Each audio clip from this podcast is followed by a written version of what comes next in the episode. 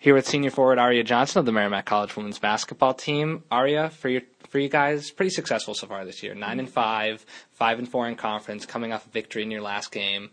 Really, at the midway point of the year, how would you characterize how the season has gone uh, since the beginning of the season in November?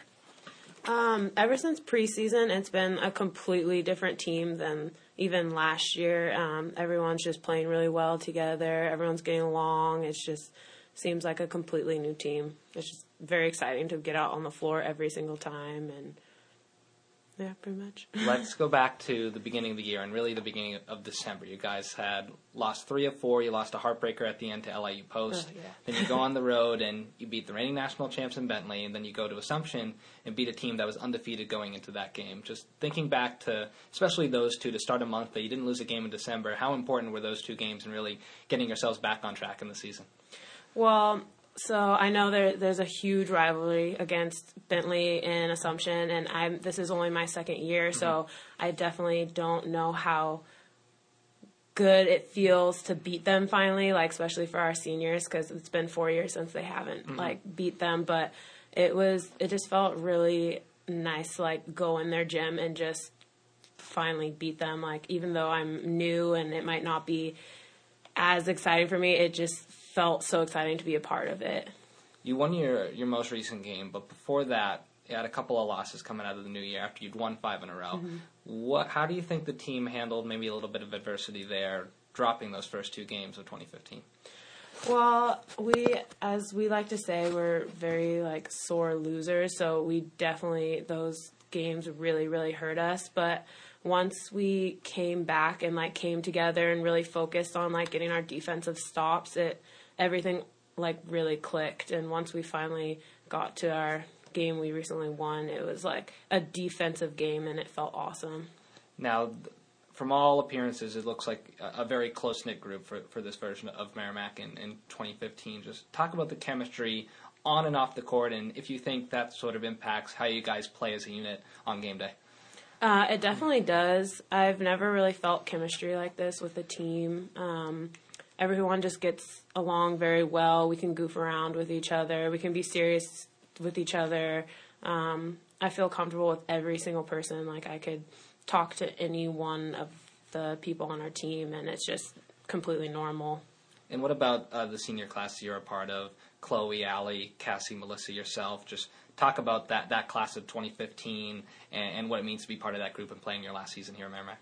Well, it was it was definitely hard coming in as a transfer mm-hmm. because mm-hmm. they've been together all the years. They've experienced everything together, like the hardships of like bringing the team together. And um, this year, it's been really amazing to be a part of the senior class. Like I've never felt more welcomed. It's, we're very close knit, and we always we're always hanging out and talking. And like they'll be some of my better friends forever. and it's something in, in the back of your mind that you guys know that you know this is your last shot for a deep run in the NE10 playoffs and even in an NE10 championship. Is that something you guys sort of think of when you're playing night in night out? Oh yeah, definitely. We've we're always saying it like this is our last year. Like we're going all the way. Like there's no excuses. We're going all the way. now, for you, for you personally, you're, you're off to a, a, very good start, really halfway through your senior season. 14 points, leading the team in rebounds. Especially since you've been here at Merrimack the past two years, how have you seen your game evolve to this point? Um, it's definitely changed. The coaches that I've had here have helped me immensely. Um, I definitely wouldn't have been able to do it without them. Just their encouragement and like the confidence they have in me makes me a much better player on the offensive end, you lead the conference in field goal percentage. You're one of the tops in the country in field goal percentage. Is that say something to your understanding of what your role on offense is as a forward and being effective on the glass as well? Yeah, I just I've definitely learned over the years because I used to never be able to like even make a layup. Like it just wasn't my thing. But um, just making smart mm-hmm. making smart shots and I'd rather just get to the rim and finish right there and I feel like it's my duty to the team. If I'm that close, and I need to make the shot because I want them to trust me. And talk about your journey to Merrimack a little bit. Uh, you mentioned being a transfer from Cuesta, spent some time at Colorado State, and, mm-hmm. and, played ball on the West Coast as well. Just talk about how you eventually got here.